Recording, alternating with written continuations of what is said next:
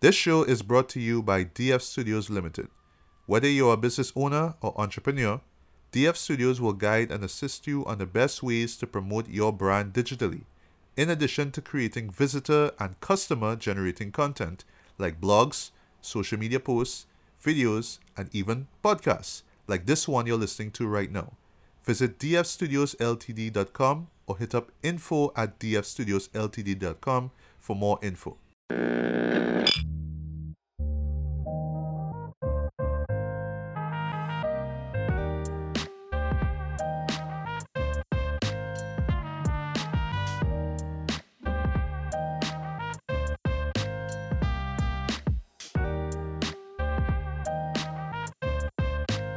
good morning, good afternoon, good evening, good night, whenever you're listening to this.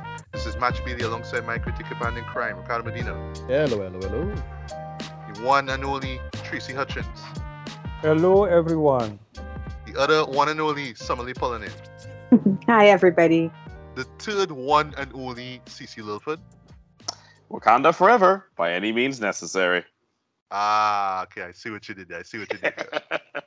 and this is a special episode of BBB Radio. Um, today we're going to talk about three black themed films, man. So we will start off with Malcolm X. We'll celebrate its 30th anniversary. You know what I mean? Yeah. Um, yes, it, it's it'll be turning 30 this month. Um, it actually will be coming out through the Criterion Collection um later this month.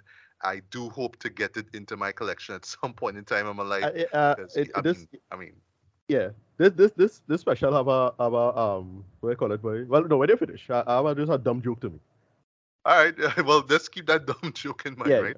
Um, we will talk about the Netflix documentary "Is That Black Enough for You?" Um, this came out like a couple days ago. Um, so we'll just share some quick thoughts on that, and we will close things off with one of the most highly anticipated films of 2022.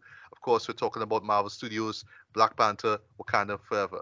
All right, but before we begin, though, before we get into all the hijinks and all that, boy, um, we have to do a rest in peace by shout Yeah. out to Kevin Conroy by um, Yep. news. We got this news Yeah. uh, Friday afternoon. It just like le- legit. I um as as usual, a friend of mine just messaged me on Facebook. I see it. Sorry, messaged me on um, on WhatsApp. I see it, and then I go on Facebook to confirm it. Uh, sorry, that's where I you know confirm deaths and whatnot, right? And yeah, Kevin Conroy. I mean, Yep. he is. He will Damn. always be, I would say, the voice of Batman, right? I mean, all of us we grew up on Batman the animated series, you know, and he was just that voice, that commanding voice, you know, what I mean, that that you know, that fit that character of Batman, right? Mhm. Even even in present times, he is the voice that we kind of hold all other voice Yeah, actors it's, it's, who do Batman. That's the standard, you know. well, well, well, not even, not even Batman. I find just voice acting. Period. yeah. Yeah, I mean, no, yeah. it's, it's just insane because like only the only person who I think kind of kind of does a satisfactory job where I could accept, and and that's the guy who's Batman now uh, on Harley Quinn. That's uh, Diedrich Bader, right? Yes, Um, yes. He's the only person I think that you know uh, he don't measure up to Kevin, but he he did. Like he's somebody okay, I could accept you know Kevin moving on, and he you know think well Kevin really move on now. Uh, but he, he is somebody I can accept it because mostly because Brave the Bull was so excellent as a show now. Um, Mhm. but yeah, I uh you know 30 years eh 30 years ago, Batman the animated series. Yeah. Um, roughly, Yeah, then yeah, yeah. What know? what show I gave a rewatch um just to show how amazing Kevin was uh was um Mask of the Phantasm. Oh yeah. Yes, Oh, yeah. yes, I, yes, I- yeah, I classic, give that I classic, give that cla- movie a rewatch. It is it is still to this day probably my favorite DC animated movie. Um, it's so good. Nice. yeah, and he he just like just the pathos and him as both Bruce Well- and Batman.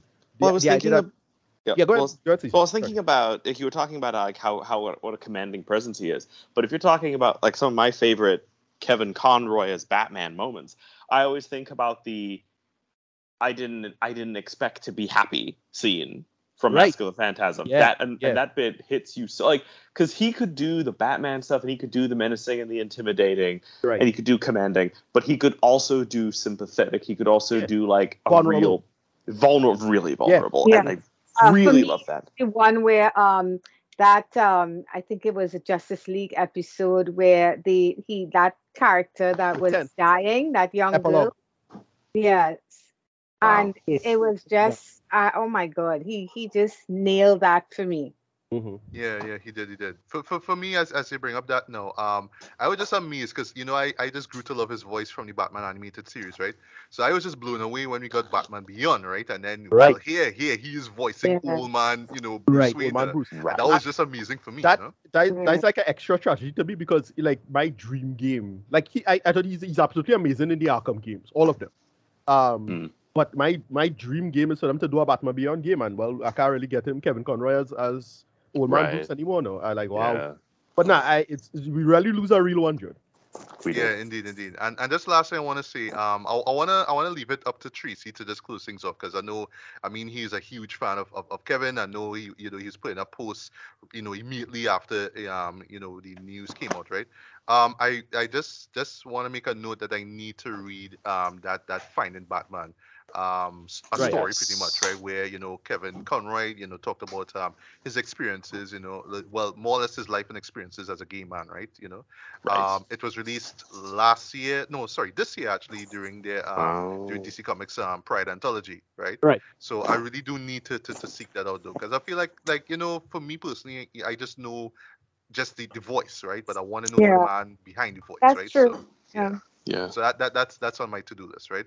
But yeah, um, before well, just just for me now, I mean, not much more I could say, man. I mean, rest in peace to again, you know, the the voice, you know, the man who is Batman, right? You know, Kevin Conroy. Uh, so Tracy, uh, just want to close things off, you know, just in memoriam to um to Kevin. uh, last night into this morning, there are so many voice actors for so many animated uh, projects that I couldn't tell you who they were, or I have to go back and look at them and see who it was and that kind of stuff. But Kevin Conroy, there's a whole swath of them. There's Kevin Conroy, Susan Eisenberg, um, Clancy Brown. These are names that you hear and you immediately know who they are. You can immediately pick up on their voice, even if they're doing something else that's not Justice League or whatever.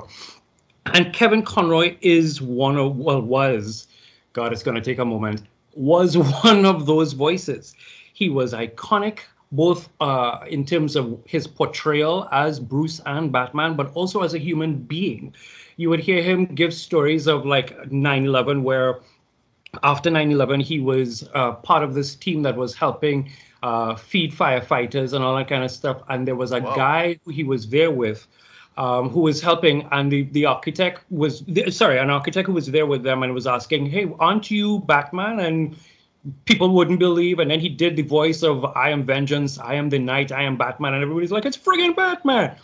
He had a way about him even as a as a champion as someone who fought for um, who made his voice known let's say it like that who made his voice known for social issues so that people would be aware and would move hopefully forward. And i i hope that even as kevin conroy is gone that people will remember him not just as oh that was batman but that they would remember kevin and remember all that he believed in and the idea of maybe pushing forward and doing something good on the earth because it's people like Kevin who you know pushed that kind of mentality forward. So, um, as heartbreaking as it is, uh, I still am going to totally remember Kevin. Um, I, I will end by saying this one thing that I always remember from uh, Justice League i- is uh, he's fallen out of a plane and he's fly, flying down and he's like Batman to all points. I need your support immediately because I Yeah, I can't, can't fly. fly. you know, like at all. Ah, yes, And, yes, I remember and he's almost on the ground, and then you know Superman does the thing. But it's that delivery. It's just, it's just classic. So rest in peace, Kevin Conroy. Indeed, indeed. Um, we have to talk about the recently aired episode of Saturday Night Live, man. Um, I'll I'll just talk briefly about it. Um, Tracy, did you did you see it? I saw clips on Twitter, but I really didn't see it. Okay, okay. Well, I, well, I guess it will be. Like um, I kind of- subscribe to SNL. I subscribe to SNL, but so like after the, the show, they tend to post up all their monologues and stuff. And I saw when he was talking Yes. about Kanye um, and Adidas and that kind of stuff, but I really didn't see the whole thing. Oh well, well that, that that's fine. Um, I will exclude weekend update because it's weekend update, right? But you know, it's it, it's just I, I just want to make mention of it though, um, because yeah, I mean, easily this is this is like the best episode of the season thus far, man. Um, and just for two reasons. One, I should say three reasons. One, Dave Chappelle. Two, Mos Def and three Talib Kweli. Because yes, the main reason why I wanted to see this was um, Black Star, man. I wanted to see them perform, and I think this is like their first performance on SNL, right? And they crushed it, right? Um, they had an album earlier this year called, you know, um, No Fear of Time. Um, and again, it was just the group, it was just the duo reuniting after like what since like what 99 or 98 since they put out the first album right Mos Def and Talib Kweli are Black Star right and yeah, I mean they they, they crushed it. Um, I was surprised to see Madlib, right? Because yeah, Madlib was the one who produced that Yeah. whole album, right? Yeah, he was in the back, you know, um, DJing and whatnot, right? So it was cool. But um, just to touch on that monologue with Chappelle, um, apparently this is actually the longest monologue, uh, one of the longest monologues actually in SNL history. Because yeah, this thing clocked in at 16 and a half minutes, right? And yet it didn't feel like it that way, but uh, at the same time it does because it is delivered, you know, through um to through Dave's, you know, still superb, you know, um yeah, well, you know, stand up um style, right? You know what I mean? Um it, it just didn't feel like, you know, I just doing just kind of getting the audience ready for what to expect. No, it legit felt like it was a live show that he was doing, man. And yeah, the points that he make about Kanye and Kyrie and all that kind of stuff, the land, um, you know, he, he talk about the um, the mid elections, all that kind of stuff. He mentioned Trump and all that kind of stuff. Um, and I think that's the reason why they brought him in in the first place, right? Because the elections that um that that passed, right? Um, and I won't lie, I I actually do like his his monologues. I, I don't know, it's just something about how he just does these these stand up performances, right? Even though there will be, you know, I, I don't want to say one or two, but there's a few lines that will just rub under people's skin and whatnot. And yes, once again, you know, two two the in a row, you know, he dropped the N bomb, um, N- N-word, right? But you know, that's what we expect from Dave Chappelle, right? But yeah, I thought that um you know that that monologue was great though but again i can't compare it to like what he did you know the past couple times right? Um the sketches that he was in was pretty good as well too. Like i, I like the one with Petito Hole you know he's this blue magician sorry blues musician sorry and you know uh, he's on this talk show and everybody like you know uh, well, he has a new he has a new LP out called um, uh, Mr. Petito Hole, I believe it is, or something like that, right? And you're like, yeah, we're just making fun of Petito Hole, we're making fun of it, right? And then when he actually reveal what Petito Hole means now, everybody's just like, oh shit, right? It, it was funny. It was real funny. That's all I'll say, right? Um, there was a great, uh, albeit unexpected, Housey Dragon sketch too. That one Right. caught me by surprise, boy. And why I love this one so much though, is that Chappelle actually priced some of his characters Right, from yeah. the from from Yeah, Chappelle's the, show. um, the Like, so the, the, the play Haters Club. Haters Ball, yeah, yeah, um, Club, yeah, yeah, they brought back um oh gosh, this guy boy, Donnell. um Don- Donnell Rawlings boy Yeah, was yeah. I was like, what? You know what I mean? There was a scene, they even bring Ice T into the fold. I was like, what? Right, It was right. it was yeah. hard, it was hard, it was hard, right? The barbershop talk was was cool. I I, I, I, like- I like it, I like it, I like it, right? Um it's so funny because it bring up a, a, a particular joke that um oddly enough um Samuel Jackson brought up in the Is That Black Enough For You documentary where it's like, oh, why this person moving so so sketchy? He had to be a he had to be um he had to be a cop, right? He had to be he had to be Right. he, he, had- he he's police, right? You know, is, is is that joke, right? But it worked, right? Um I should mention the performances, you know, um, of um, from Black Star, right? Um, so be it. And the main thing is to keep the main thing the main thing. That's the name of the song itself, right? And yeah, I mean, performance-wise, I mean, they they, they crushed it though. Um, I just just to talk briefly on Yasiin Bey. I don't know. I, I I think as he, as he gets older, like his his bars get more esoteric, but I just like that he is still, you know, still that conscious guy that we know and love from since he came out in this into the scene, right? and Talib Kweli could do no wrong in my eyes. You know what I mean? Just the chemistry that they have on screen, on um, whe- whether it's behind the mic or whether it's on stage, is is still is still magnetic, right?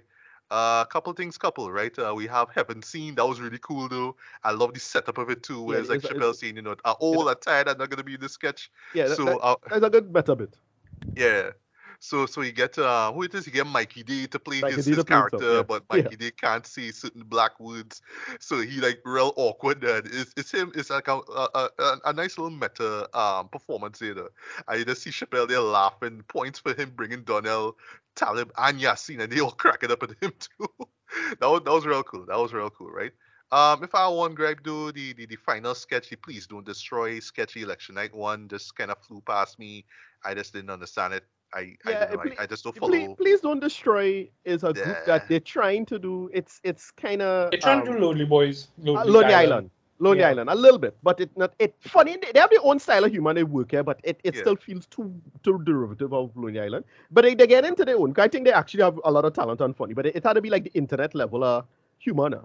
Yeah, well, Like, one thing I do problem. like about them is is how quick these sketches are. Like it moves at a fast pace, like ridiculous, ridiculously fast. This one in particular was was quick though. Like they only had like three minutes. It was like boom, go Yeah. in, get out. But again, because I just um not in not too deep into American politics, especially well they was touching on Ohio and the uh, um uh what it was why the attorney general. I was like, all right, uh, Right.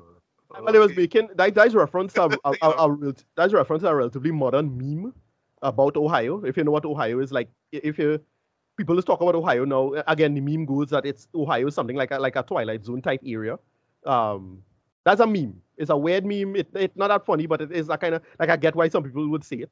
But look, yeah, Okay. look it up. But like, have you ever driven through Ohio though? Right, right. And it is like Why? you know, a bunch of memes, you know, the president will be like, we must destroy Ohio, or you'll see like a big monster or something like that. That's that's a meme. That's the only reason I got that. Because like it, it constantly Oh come my up on TikTok. God. I right, all right. it's yeah no uh, just speaking as someone that's been on multiple road trips and driven through ohio yeah no i i i get it i Right. absolutely understand All right. Well, well, well I, I guess when the sketch goes up on on the SNL YouTube channel, you could check it out and you know in, in, in, in- interpret it for me. I guess, right? yeah I'll, I'll i'll let you know yeah, but but other than that though, um, this this is a repeat for for Chappelle, man. Um, he came in, did this thing. I like how he insert himself literally into the show a lot more than and than how he did the last couple times though. Um, and yeah, he just he just literally made it his own, man. I just had a blast. I was like laughing, like literally laughing my head off with some of these sketches, especially especially the the Black Heaven one and the the House Dragon one. Yeah, that one had me in stitches, boy. So yeah, Dave Chappelle did it again, man. Love him or hate him, the man did his thing. He did his damn thing. See, Ricardo, quick thoughts on, on this episode, man.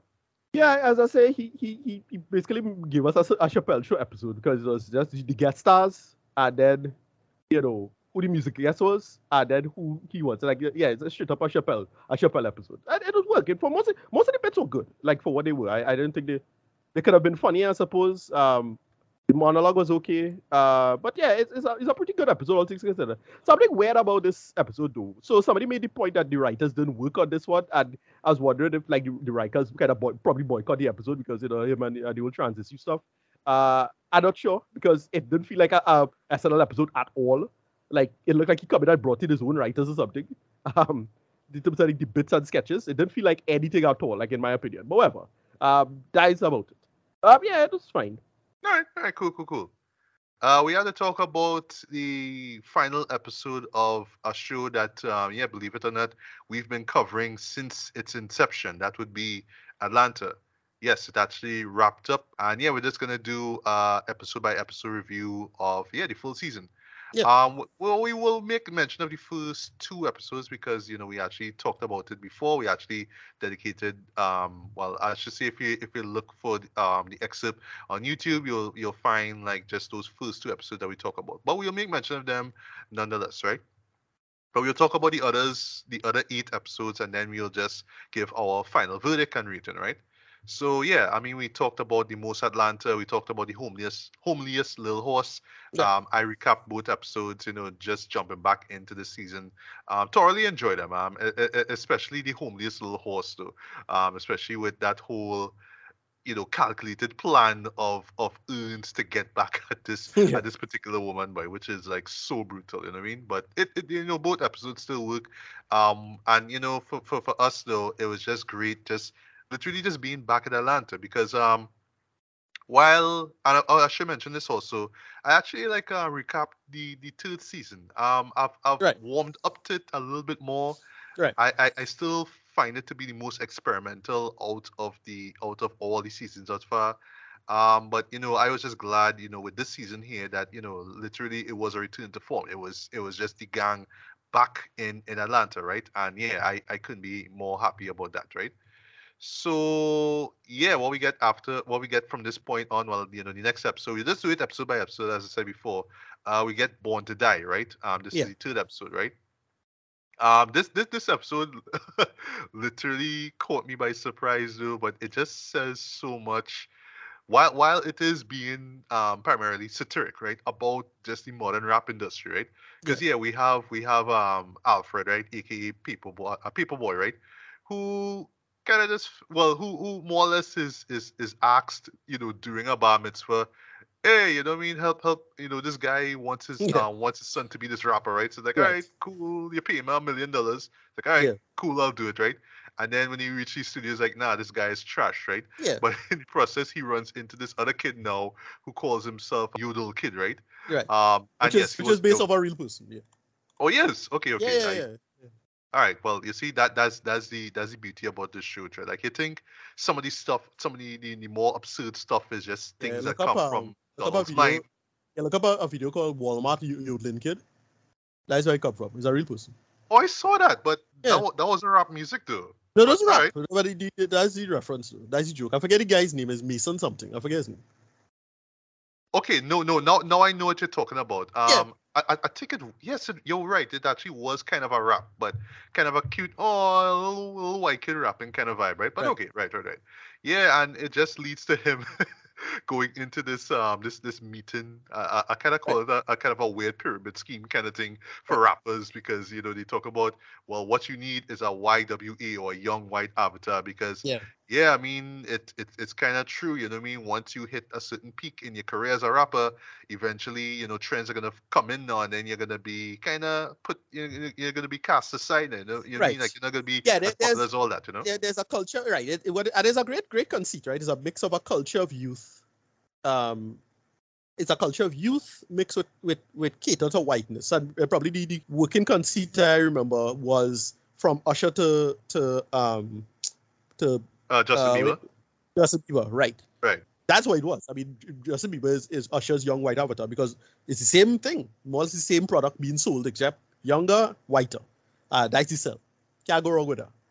Yes, yes, e- exactly. Um, so because his friend now actually actually takes the um the the other the, the Jewish kid under his wing now to be the Y um WE now, uh Alfred decided yes, what I I just gonna take um Yodel kid under my wing, right?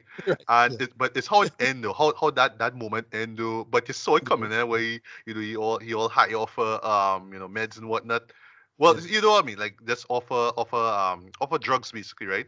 and yeah, just basically kind of ends with him. Um, well, sorry, you know, leading up to the Grammy Awards now, and then it's like, well, yeah, we just found out that your kid died. He just dread, and yeah, yeah. just cuts so deep now because you know you're thinking about men like say, you know, uh, Mac Miller or other artists who passed away because you know they took drugs, right? So it's like that. Yeah. Um, but that's so interesting in terms of of, of Paper Boi's perspective because yeah this is the this is his opportunity to become um where, where he finally became a manager right? So that's Yeah. why like near the end where he kind of talks briefly to to Earn kind of asks him well you know like how how do you do it now and I think he says something along the line of yeah it's just more about um it's more about the music that survives now. That's more about the stuff that will last more than Yeah. the, the stuff that's trending for like about a few weeks. And that actually worked right um, but speaking of though, his his story arc was pretty weird too, because it involves him who um, kind of just making this little, just making this mention of, okay, I'm gonna sign, um, I'm gonna manage um D'Angelo, and him going Right, this, right. this this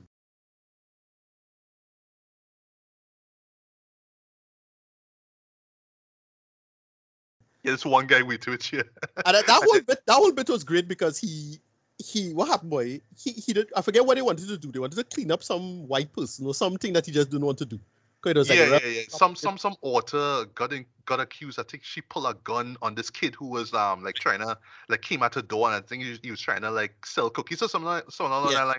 So she was caught on tape with the gun now. So it's like he's saying, well, nah, he didn't want anything to do with that. So yeah, they to make up she messed say I, I I much rather go for D'Angelo now. Like, but what- D'Angelo? Yeah. yeah, but what what, what make why why I like that particular moment again is Donald Glover touching on you know just just the yeah just the black world right just you know what's going on right.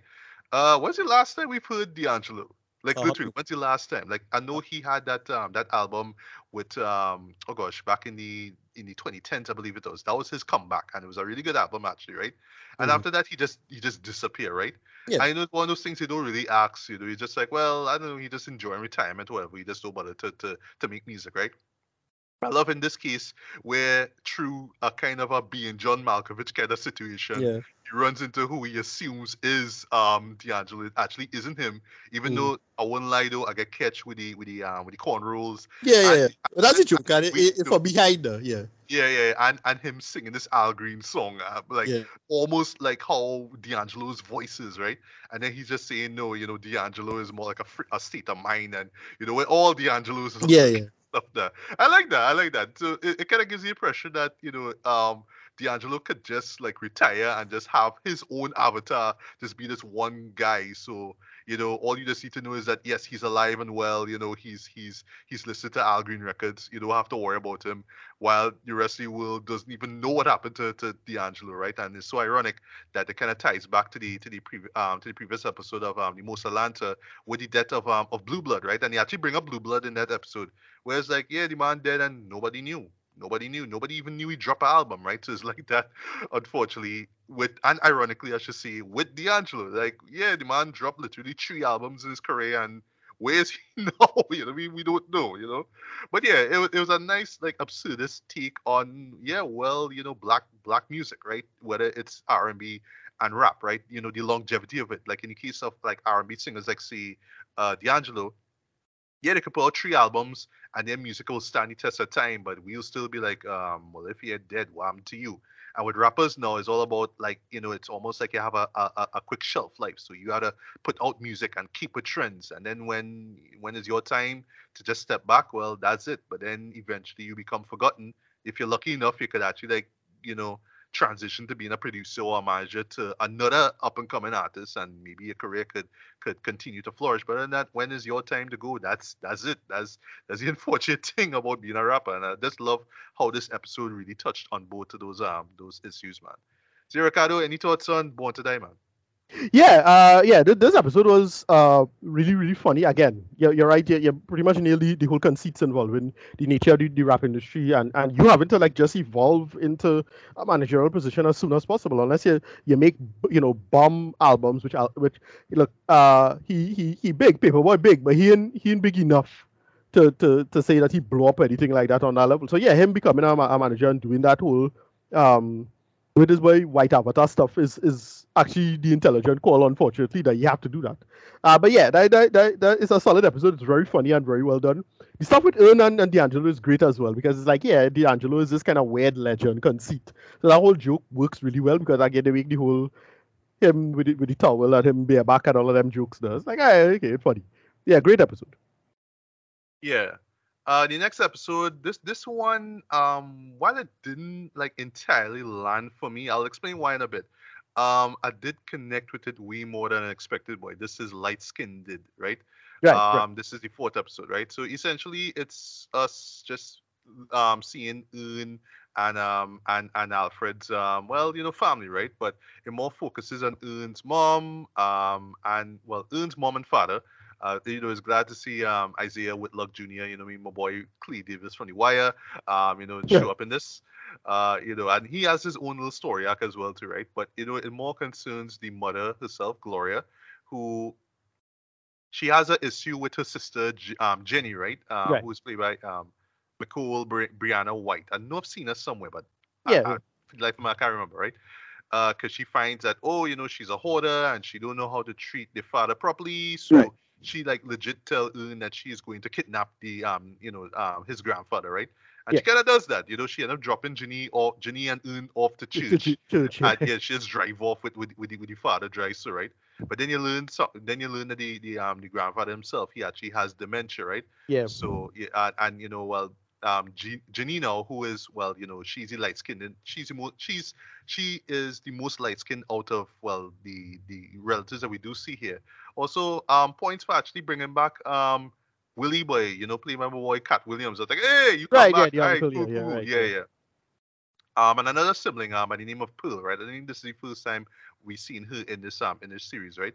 Yeah, pretty much cool. Now Jenny and this kind of scene that she's just overreact to things, and Jenny is really overreacting, right? Because Yeah. she's saying, you know, like um, like the well, the grandfather. Um, I don't think he's he's given a name in this. I could be wrong.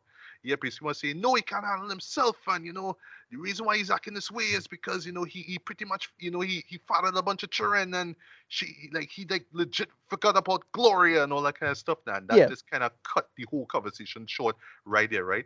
But um, what what really interests me too, too was was um was you know Earn's father's arc, right?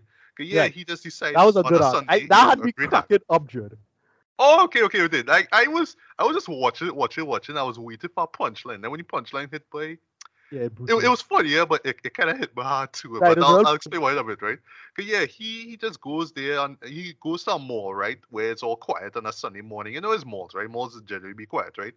Um, I, I think yeah, it's it's it's, it's um Sunday. I forgot to mention that. Sorry about that. Yeah, it's it's Yeah. on a Sunday he goes, right?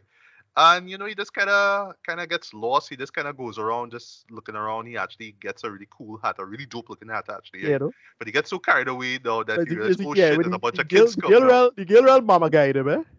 I know, I know, but she she real sold him on it though. On, on oh, you look so handsome, you know, buy this hat, right?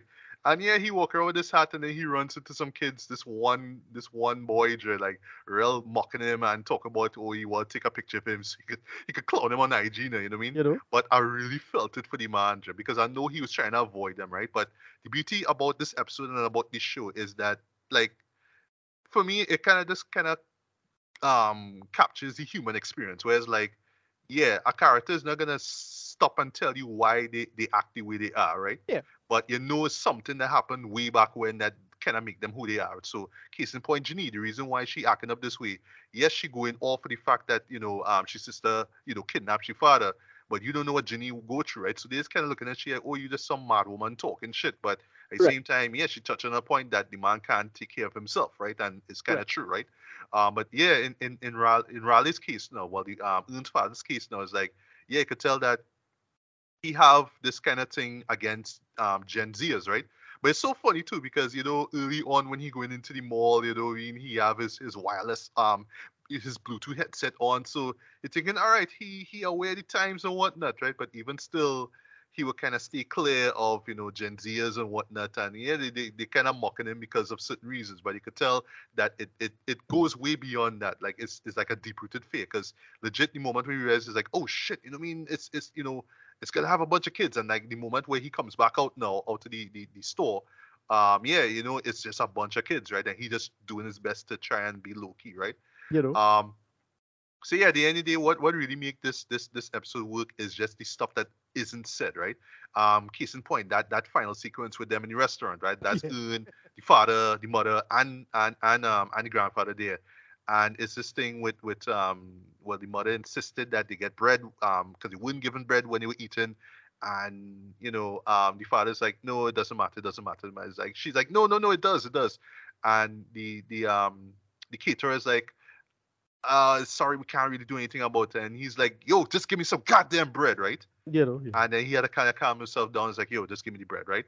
And again, you know, you know, and you know, it ties back to what happened before with how the, the kid was mocking him in Yeah. at, at the mall, right? But you know, it goes way deeper than that. But it's what isn't said, right? And you know, just just to touch on just quickly on the the teams of of of Atlanta. Um, you know, they always like to touch on mental health, right? But you know, in this case, as a touch on family, um, and I I I I, I know this personally, right? That that's why I say this episode really hit me at, at, um way more than expected. Is the things that Anne said is, is usually Yeah. when things do happen, that's when you find out, oh, he had dementia, or oh, he can't handle himself, or oh, this happened, or that happened. They will never tell you when something is wrong or something is going on. They'll just always keep it deep rooted until something kind of brings it out, right? And it's it's, it's sad, but uh, Yeah. sorry, that's just how it is. Be sorry to say this with black families. It, it just kind of seems like this is a case, right?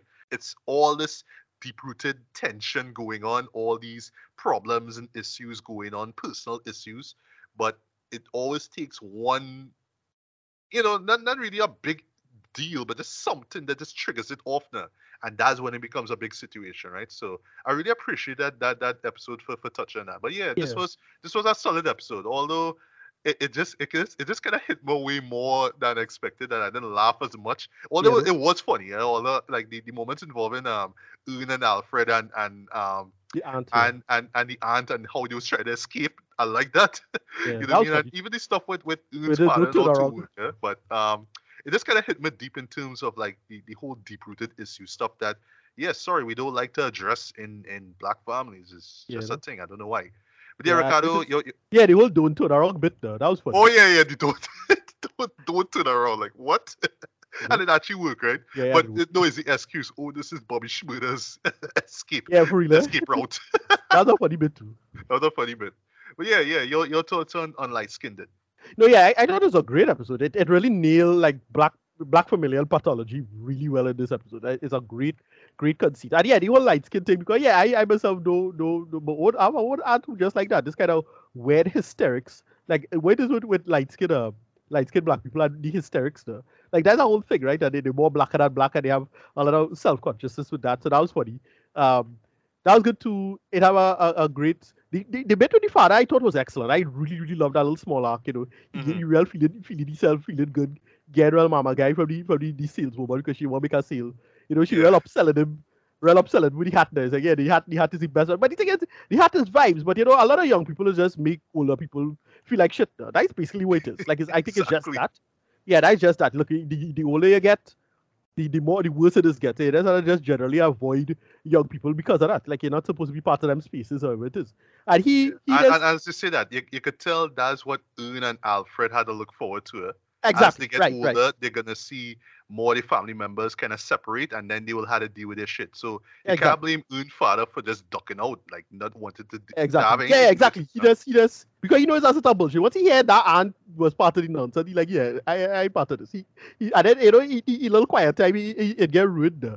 Uh, but yeah, I thought I thought this was good. I like this episode. Fun. It it it does delve into that black pathology stuff really well. Um, you know that aspect of it, and they, they make it work for what it is. I I, I really had fun with this episode. Funny, Right, dark, right. but good. Yeah, yeah, yeah. Dark humor, but it was good, right? Yeah. So up next we have work work ethic, right? I would say this one is is one of the the most gleefully Lynchian moments we've had here. Because um, it kind of reminds me a bit of a certain scene from Mulholland Drive, you know what I mean? Um, in terms of, oh, you know, there's there's there's someone shooting a film, like they're on set, but there's somebody in the back, somebody Mhm. weird and mysterious who kind of con- um, controlling everything, right? Yeah. But yeah, this is essentially, you know, the Zazie Beetz episode, right? Right, yeah, well, the Tyler that- Perry. Yep. yeah, yeah. Well, what, what I mean, like, it's it's Van's episodes. Right, She's Vans there, right? Yeah, yeah, right. Yeah. Yeah. And Lottie is there too. And one thing I have to give credit with this season too is that they kind of acknowledge that time has passed since the third season, right? Because Yeah. you know, yeah, because yeah, Lottie is like six now, right? Compared to Yeah. how she was in the second season, where she was just like a not a baby, but just like a, a little child. You know what I mean, like probably like two or whatever, right? But here she's six o'clock. or- Uh, sorry, she, she's six years old, right?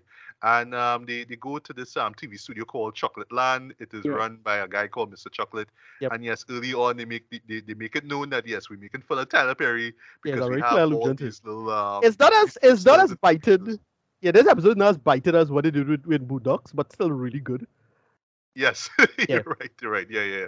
Oh god. Well, Boondocks went nuts though in terms of how they rip apart Tyler Perry, right? Yeah, but yeah. anyway, but yes, in, in in similar to that episode, it's it's kind of showing well, you know, you're just taking all this like just scraping the barrel as, as in terms of black culture, using a whole bunch of cliches. So case in point, there's a great bit involving um a sort of a precious esque kind of TV show. Yeah, it's all the all the black shoes.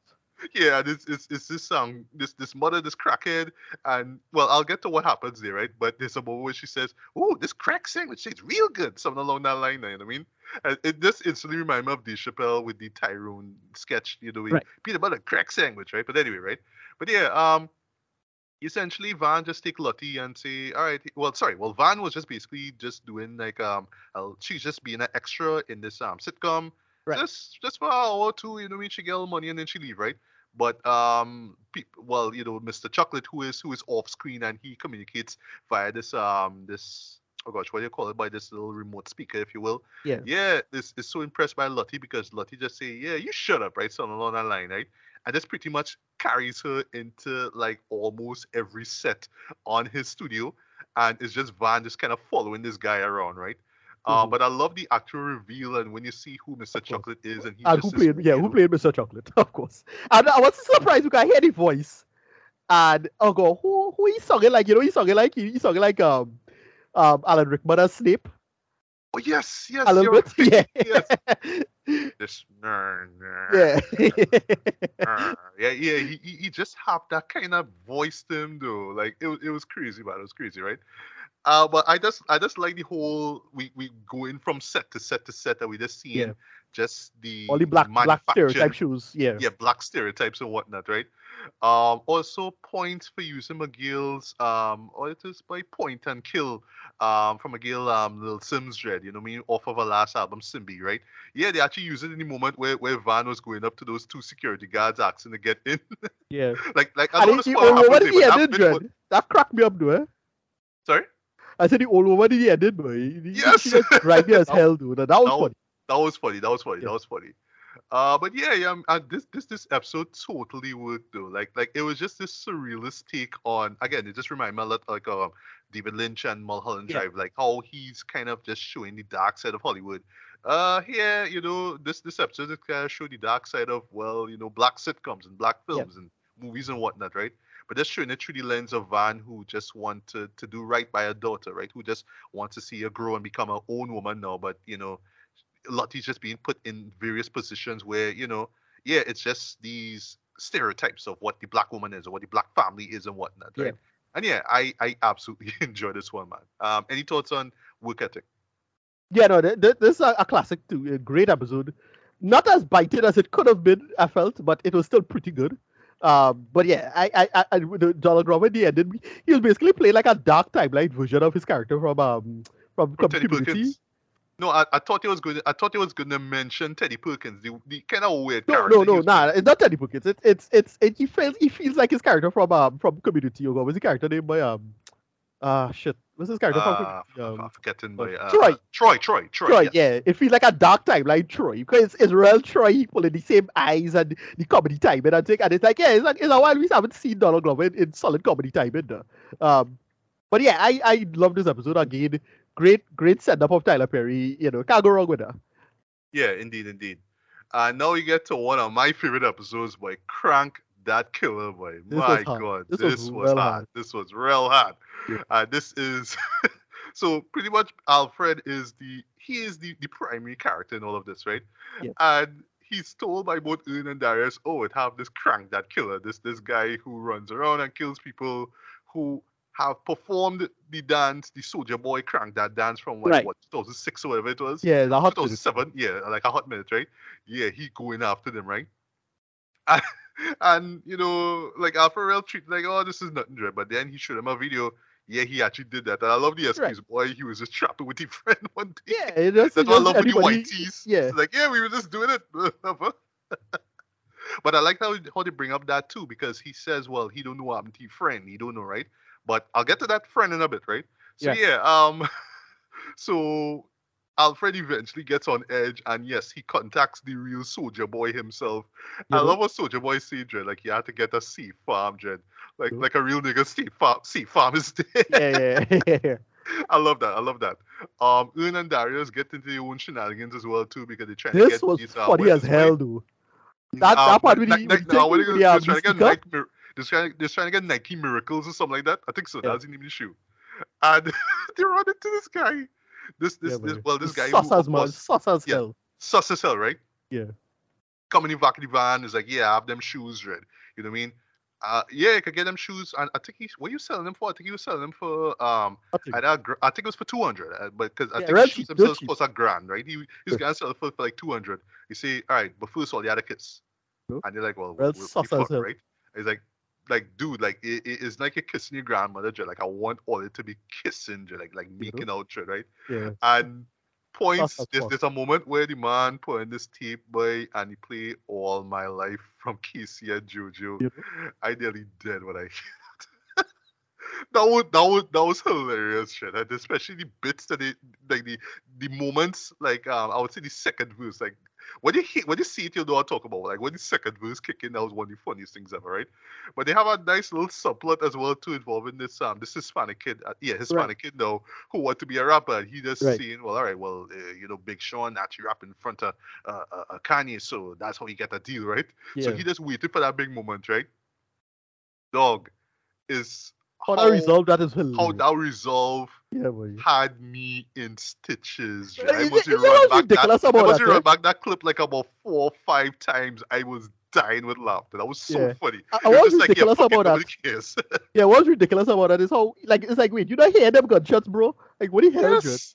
Yes, so so yes, to get to that to that to the to the con to the climax now, yes, somebody show up now try to gun down Alfred, right? Right. And we we we assume at the time that it was the crank that killer, right? Oh, One right. and, and fun fact actually the, the guy who was in the van he actually gets shot too. So Lynn and Darius was like, fucking let me go because you know we didn't Right. gunshot sooner, right? yeah. But um but they say near the end though that the, um they actually catch a killer, but he was a lot um he was a lot bigger, right? yeah, So I assume that, that the person who was going after Alfred had to be the same fellow who's trapping from like 2006. Like he, Yeah, okay, he probably was jealous over the fact that um that he had make it, so like that's why he went for right.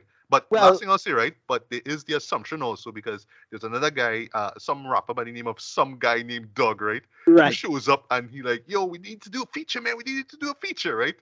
I was like, and and, and people voice so dread, man. The man like end up pouring, pouring. Um, I think it was water, so so all over the man. Um, I think it was one of like I think it's his um oh gosh his audio interface or something like that. Nah, like you know like uh, uh, like you know the um the Yeah, that's a no work with the him, yeah. engineer. Yeah, the, Yeah, the, the engineer equipment. Nah, like boy, pour, he um, is, is whiskey, I think pour. Whiskey, yeah, yeah, yeah. Yeah, like, yeah. Boy, um, equipment not working, you know. Boy, know? speakers are working, you know. And That's it's true, all that now, like, yeah, because um, some guy named Doug actually ended up saving Alfred, right? And there's like, yo, well, you know, we have to do this. Like, let me do this today. Let me go in the studio. By the way, that song that he put out in Well the end had me in stitches too. Yeah, boy. I love the, the Peruvian flute that he used You in know? but yeah, that had me going. But yeah, there is the assumption that maybe that guy hired the, the fella to go after Well, Alfred. That's So assumption. no, that's one theory. But the, the other the other theory is that there was somebody from since season one that was like looking for Alfred for a hot minute now. There's a connection. I but I forget the actual details of it.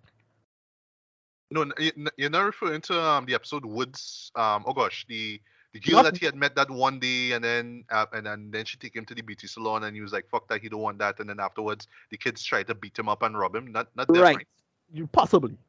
Oh, oh, okay, them. Okay, all right. Yeah. That's how far you going back. All right, all right. Yeah, yeah, yeah. It, it have a it have a deep cut with it. But forget the details. Okay, okay, okay. But yeah, yeah. That that episode is one of the funniest I have seen. Yeah, Um, that was hard.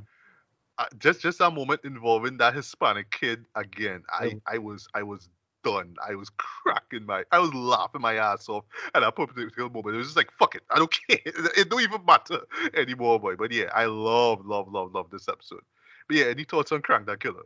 Yeah, again, really, really funny episode. I didn't expect it to be to go where it did. Because when, when the fella in the car in the um, van in the beginning, in, in the shoe, the um, the fella in The, the, the shoes there. that's what they call him, the Shoeman. Yeah, shoe man. When he gets shoot, I was like, holy shit, what the fuck?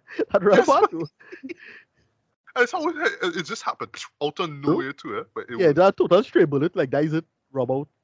Yeah, exactly. So we have uh four more episodes to go, right? So I'll run through them a little quickly. Uh we have Snipe Hunt, which is episode Right. seven. Um this is not one of my favorites to be Right. to be honest, but I do appreciate the episode. I do get what Yeah. it's setting up. Um and well really what it is is just well it's Earn and, and Van and, and Lottie, right? Basically, um they go on this camping trip because it's Lottie's birthday. But really, what it is is just about Earn and Van more or less kind of hooking back up together, but Right. more for the sake of Lottie, right? Because you know it was um Earn kept kept talking about from from from early on about how wanted to move to LA and all that kind of Yeah. stuff. But he just never got the time to talk to Van about it, right? In between, they have this so weird setup about this little creature called the sniper, and you know, um, Yeah, You well, know. that's, that's a joke now. Because uh, snipe hunt is a famous line about like, if you're on a snipe hunt, you're basically like the equivalent of wild goose chase. Yes, yes, Right. e- exactly, yeah. And like I was expecting more of a payoff for that, but don't really No, happen. yeah. You know, it's, it's that. Um, but why? But for me, why I was expecting more out of it, to be honest, is because the four tree, um, you know, um, Freeman, there, you know, I mean, the format of the episode. Like I thought Right. it was going to be something along the line of say a Teddy Perkins, where it's like a particular episode that feels kind of isolated from everything else now, but it's something that gonna be something dark now. You know I mean, like I was, I honestly was expecting something kind of horrific, actually, like something spooky, you know, because they're in the woods and we don't know what's gonna happen. Right. no, right. it's just just them just being together and.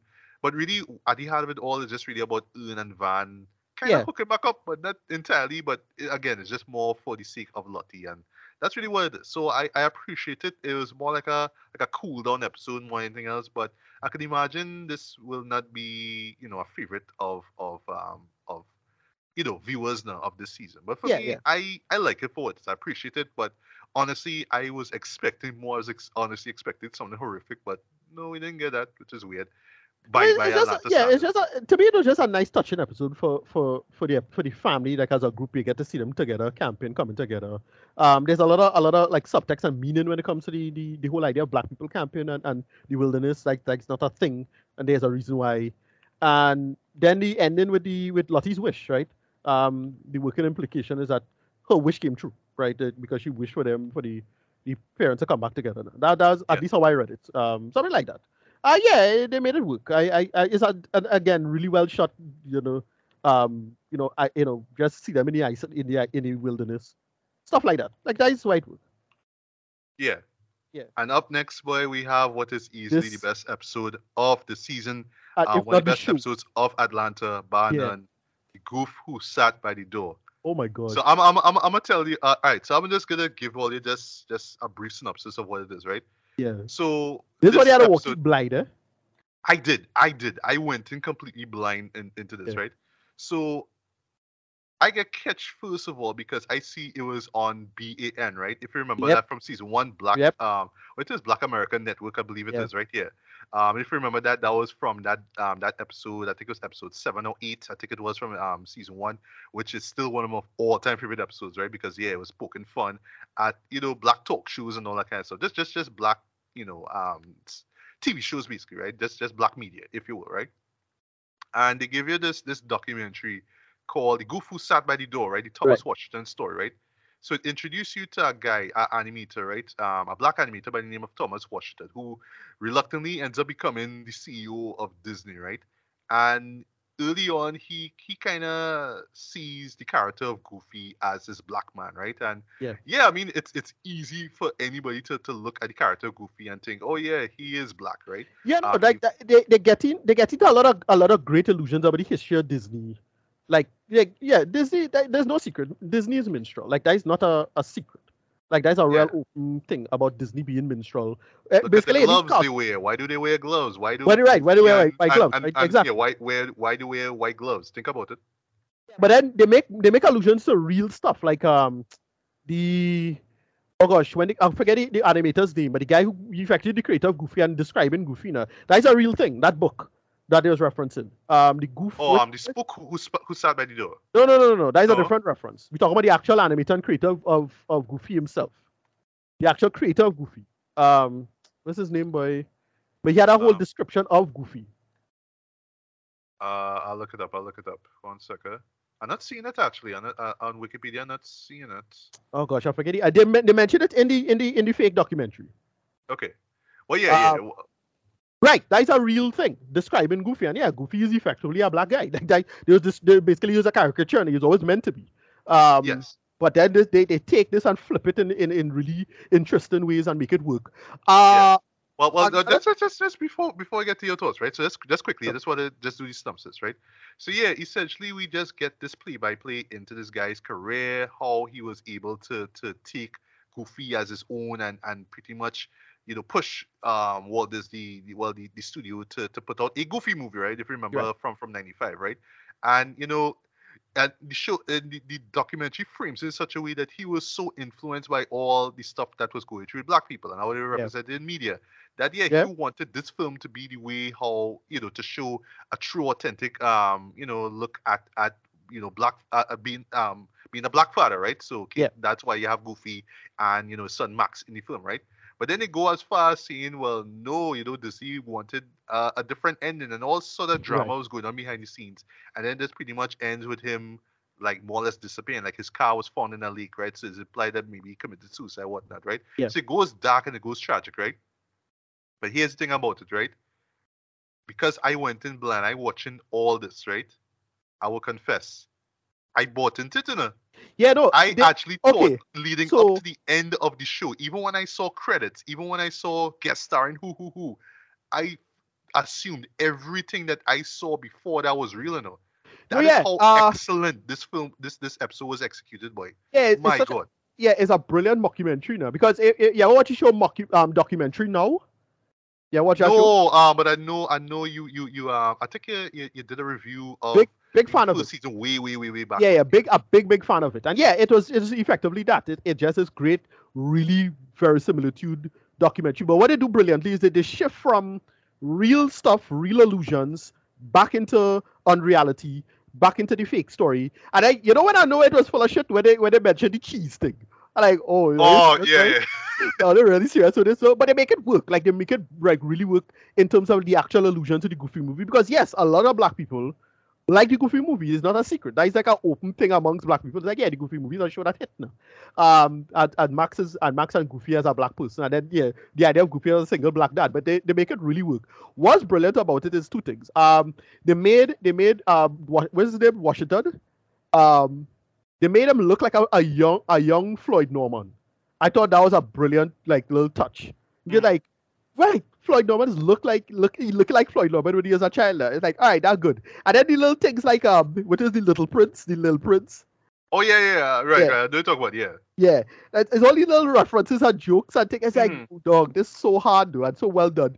But yeah, Uh, um, but, the- uh, I, I, I need to to dive back into this though. This is one of those episodes, right? yeah, that it- you it's have to, real- you have to real- dissect, boy. Because a lot of- again, right. like, like No, there's a lot to unpack. It, it's very It well is. done. And then the, the name of the episode, because I saw the title of the episode, I was like, oh shit. Because the only reason I know about the original book and movie is, um, well, I never read the book, but I watched the old movie. That is uh, because of Nipsey Hussle.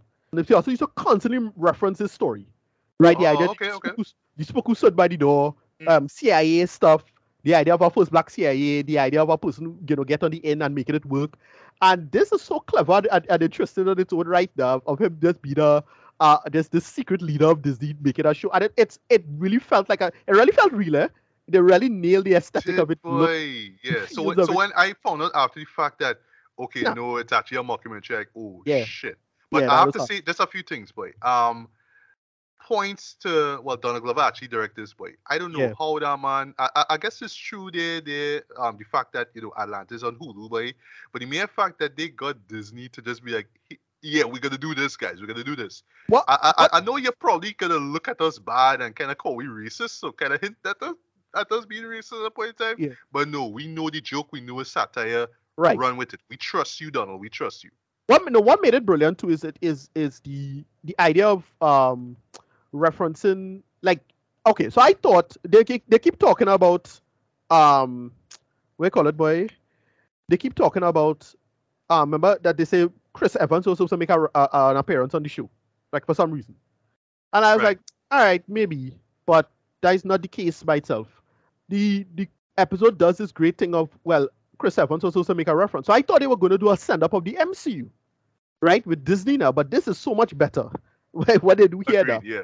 Uh, another thing, it's a it's an allusion to um the episode in season three with with uh what do you call it? With with, with Paper Boi and Paper Boi. in Amsterdam. And right. You- I, I picked up on that too. You know, you know, I picked up where there was um. This was right after. Well, slight spoiler. Um, Thomas um, act, well, actually is separated, right? Well, sorry, his wife divorces, right? Yeah. And there's a shot where you see him, the wife, and his son, and they're wearing goofy The hats. same goofy hats. The moment I saw that, I paused it. I went back to that that season three episode. Um, of um, is this boy? Um, New Jazz. That's what it is. I just watched it, and there's, the- eh, well, believe it or not, right? There's a moment where um, this is right after um Alfred and the, the Yeah. girl, right, walks out, and it's nighttime, right? If you look, you see three tourists, Dread, and you're looking at a map, Dread, like, like Yeah. where to go. I remember, oh, they made the reference to in this episode here now with you know a, a goofy movie, and you know they were they were looking, they had a map, and they they made they said that oh, it's an allusion to you know the the Green Book, right, and the history behind that. Right. I like my God, but Yeah, they hard. the seed of this particular episode in that last one, because even in the last one, I was like. Goofy hats? Uh, What, what do you have with goofy hats? Yeah. And this this episode pretty much answers that. My my God. But yeah, this episode I literally had to watch over again. Um, I just say my my final thoughts. Um, this this blew me away. This was Yeah. so well done. Um, I, I I don't know how Donald and his team was able to pull this off, boy. Again, because you you you're pretty much telling Disney, you're pretty much saying Disney have a racist past. You know, you're pretty much telling them that, you know. You're pretty much showing the world that, you know. Yeah. You know, like, well, this is satire, so it's, it's kind of true, but it kind of isn't. But nah, Yeah. execution wise, acting wise, everything wise, this was this was still in my opinion. But yeah, Yeah, yeah, yeah. Yeah, no, yeah, absolutely brilliant episode. They, they make it work for white. I mean. It, it's a while we have seen just a great like mockumentary in this fashion, and I I, I really wanted them to do. Because I know they had to do something with the something with the MC. Because the matter of fact, they, they do Tyler Perry. They you know they had to do this now. This just totally scratchy itch I was waiting for for them to do a big send up of one of, of something big now. And yeah, this was the absolute perfect perfect way to nail it now. Uh, but yeah, I, I, I absolutely love this episode. I have so much to unpack to talk about history of Disney, the reality of it, the fake reality of it, the illusions that they're going through. Yeah, absolutely masterpiece of episode. I, I, it go it go bring up a lot of dialogue and, and, and you know this uh, discussions for the future. Agreed. I, yeah, I, I want to do a SC on this shit. I want to Yeah, this was hard. I want to do a video essay on this. Goddamn it, right? Mhm. So now we get to the second to last episode, right? Andrew Wyeth, Alfred's World, right? Right. Um, this one I felt was sort of a illusion. Um, to It's a book, I think. This was okay, a no, actually, it's well that uh, Andrew Wyeth thing. Um, well, I, I found this out after the fact. It is based off of a painting? painting, right? A Called um, a photography. Yeah, Christina's World, right? Christina's World. Right, right. Exactly. Yeah, yeah. Um, to me, this this sort of felt like you know just like um like referencing what we saw with light skinned, right? The idea of when you get older and how you see the world and whatnot. Because yeah, this is pretty much um this is this is pretty much Alfred just being on his own, right? He Yeah. he um he eventually gets his um his sea farm, if you will. You know, he has a shooting range and whatnot, so you could tell that you know the, the shootout in in Crank That Killer like really pushed him over the edge. You Yeah. know what I mean? So it's like, yeah, you know what I mean? And also you have a little weed farm there, you know what I mean? So you do Yeah. right? And we just seeing um just how he going about his day to day.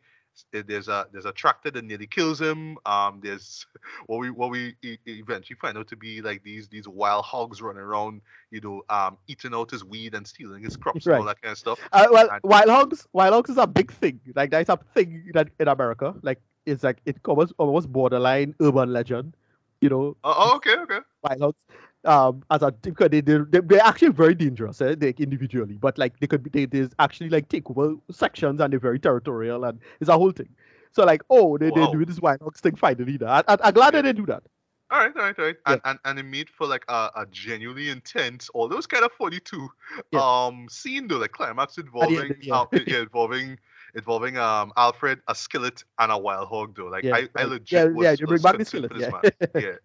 Um, but yeah, this this this was this was kind of like a slice of life thing with in terms of him though. But why I say it kind of references back to the light skinned one is that um when um so so Ernest is constantly contacting him, right?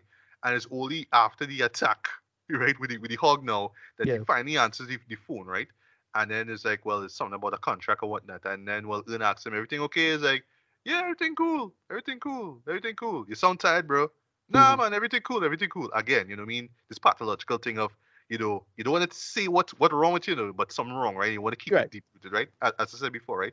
But it's the ending that that really um, intri- um intrigued me, right? Where it's just him outside of the of the home itself, you know, um, uh, you know, and he's he's doing this FaceTime session with with um with Alfred, uh, sorry, with um with Earn, right? Yeah. And it just how the way how they just talk in this this random conversation though, it feels as if yes, it's almost like Alfred is is old now, and this is like his his. It's almost like he retired now, and Yeah. he could just kind of rock back now, even though he has a broken he has a broken leg now. You know, he could just kind of rock back on his on his porch. You know what I mean? And just look at the sun rise and whatnot, right? So it's almost like he in the old man phase in a sense, right? That that that's how I picked up on it. So I don't know, like maybe it's a maybe it kind of alludes to the fact that I, I how I see that maybe this is how this is how um, um Alfred will end up being in the end. Like you know when he's done with the rap game, all he gotta do is just move to this sea farm and just live off the land and Yeah. try to avoid um you know wild hogs. You know, and that could be the re- that that that could be sorry how he spends the rest of his life. And that was really interesting. That was like a really interesting way to to end that that that episode off. You know what I mean? Yeah. But yeah, your your thoughts on this episode? Yeah, yeah. I, I thought this this is a, a- again a somber piece. It is interesting, like in terms of this Alfred's like, you know, for lack of a better term, his just internal world, like what they're trying to go for, like him just trying to chill, chill out. And the little small moments I really like, like the part of the tractor, um, it comes back on him. They they they, they bring it back. Good fella say, look, if you do settle on tractor, tractors could roll over. He say he lost two uncles, so that that's funny. Um, it's it's just good. And then the conversation he had with the the old white guy selling him the stuff, uh, was pretty good. It's just I guess a solid character piece. Like this this, season just going back and going back to form the character material.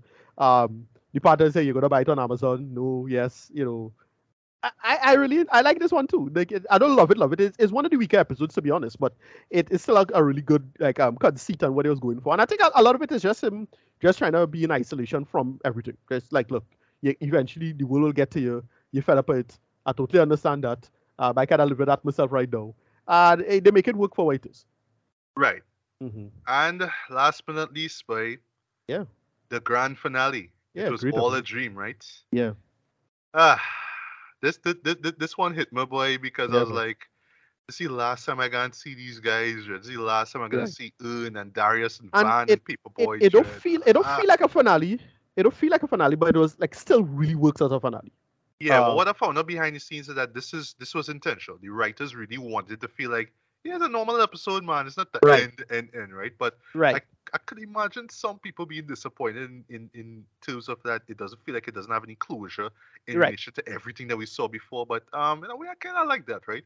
Right. But in a nutshell, it, it kind of centers really on Darius, and it actually makes sense Right. to center on him because of just his chilled out vibe and the way how he kind of looks at the world like, yeah. yeah, this is how it is. I'm not really gonna sweat it, whatever, you know. Yeah, which is and, you find out right. Yeah. You kind of find out a lot of that is bullshit. Now it's a cover now.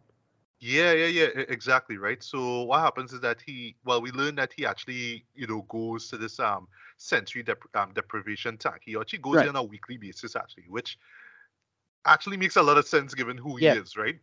but yeah, um, and then well, what what he says, he actually does, he actually reveals this through this conversation at this pharmacy, is that the way how he finds out if what he's the world around him is real Yeah. now Yeah. is if he watches Judge Judy, if it's on TV, You're and. Judge Judy is, is thick, right? She's Right. swole, right? She have curls, she have ass and whatnot, right? Right. If if she That's, does, that's, that's, then- his, that's totem.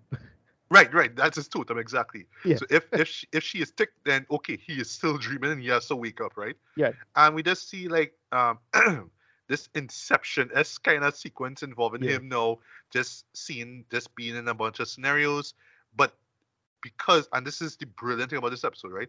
Because of everything that we've seen so far in this um in this series now, it feels real, but it, it has some level of of, of um absurd, absurdism to it, right? Yeah, So yeah, even with with what we see with him now, like case in point, there's a moment where he runs into an old friend, and it leads to, to her being stopped by the cops, and I'm gonna see Right. what happened there.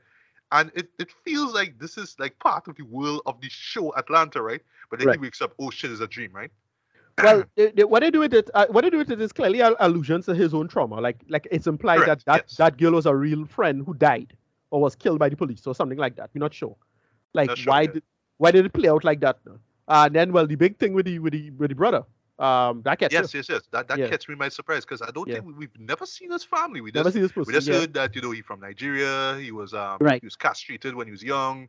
Um, Not that- castrated, that- that- sorry, circumcised. circumcised. Circumcised, sorry, circumcised, right? Yeah. And that's really all we know about his past. But here we actually see his brother, right? And um, it's kind of implied that you know his his brother isn't in in, in, in perfect health. Um, Right. so there's a lot of stuff that that's going on there too. But you could tell, yes, it is. You know, like all the deep stuff that's going on inside of Darius, but because he is this chill dude, yeah, he wouldn't tell anybody this, right? So again, Right. just going back to that whole idea of keeping all your, your your demons and your problems centered inside of you, right? Yeah. I realize that's like a major theme of the season and the show as a whole, right? And that's why I just love how you know the, the show will always remind you about um about mental health, right? Especially Yeah. the black community, right? Even in that um in the Goof episode, yeah, they mentioned mental mental health too, right? Yeah. But yeah, we just see all this kind of stuff going on. Um, there's a bit though with with with um with Earn and Alfred and and and Van now at this black owned sushi restaurant right. though. Yeah. And it's right opposite of Popeyes, right? Yeah. And the Great food is bad. Everything is is real unprofessional.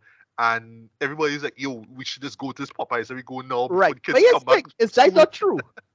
That's not true because the fella defend himself at the ending. Um, yes, yes. He's like, um, Yeah, no, this is how you're supposed to serve sushi. and This is the real nature of sushi. But what you what you know as sushi is bullshit. The real sushi Yes. is supposed to be at room temperature. So see so and so. The place he mentions is a real place in Japan. That that subway sushi oh, restaurant. that, that, oh gosh, that subway place that he yeah mentioned. Yeah, um, that's a real forget what the name of it. Yeah. Yeah, that's a real place. It's have a documentary about it. Okay, Uh, okay. But yeah, um, yeah. That, that that guy, right? The the owner, his name is Demarcus Shred. Um, Yeah.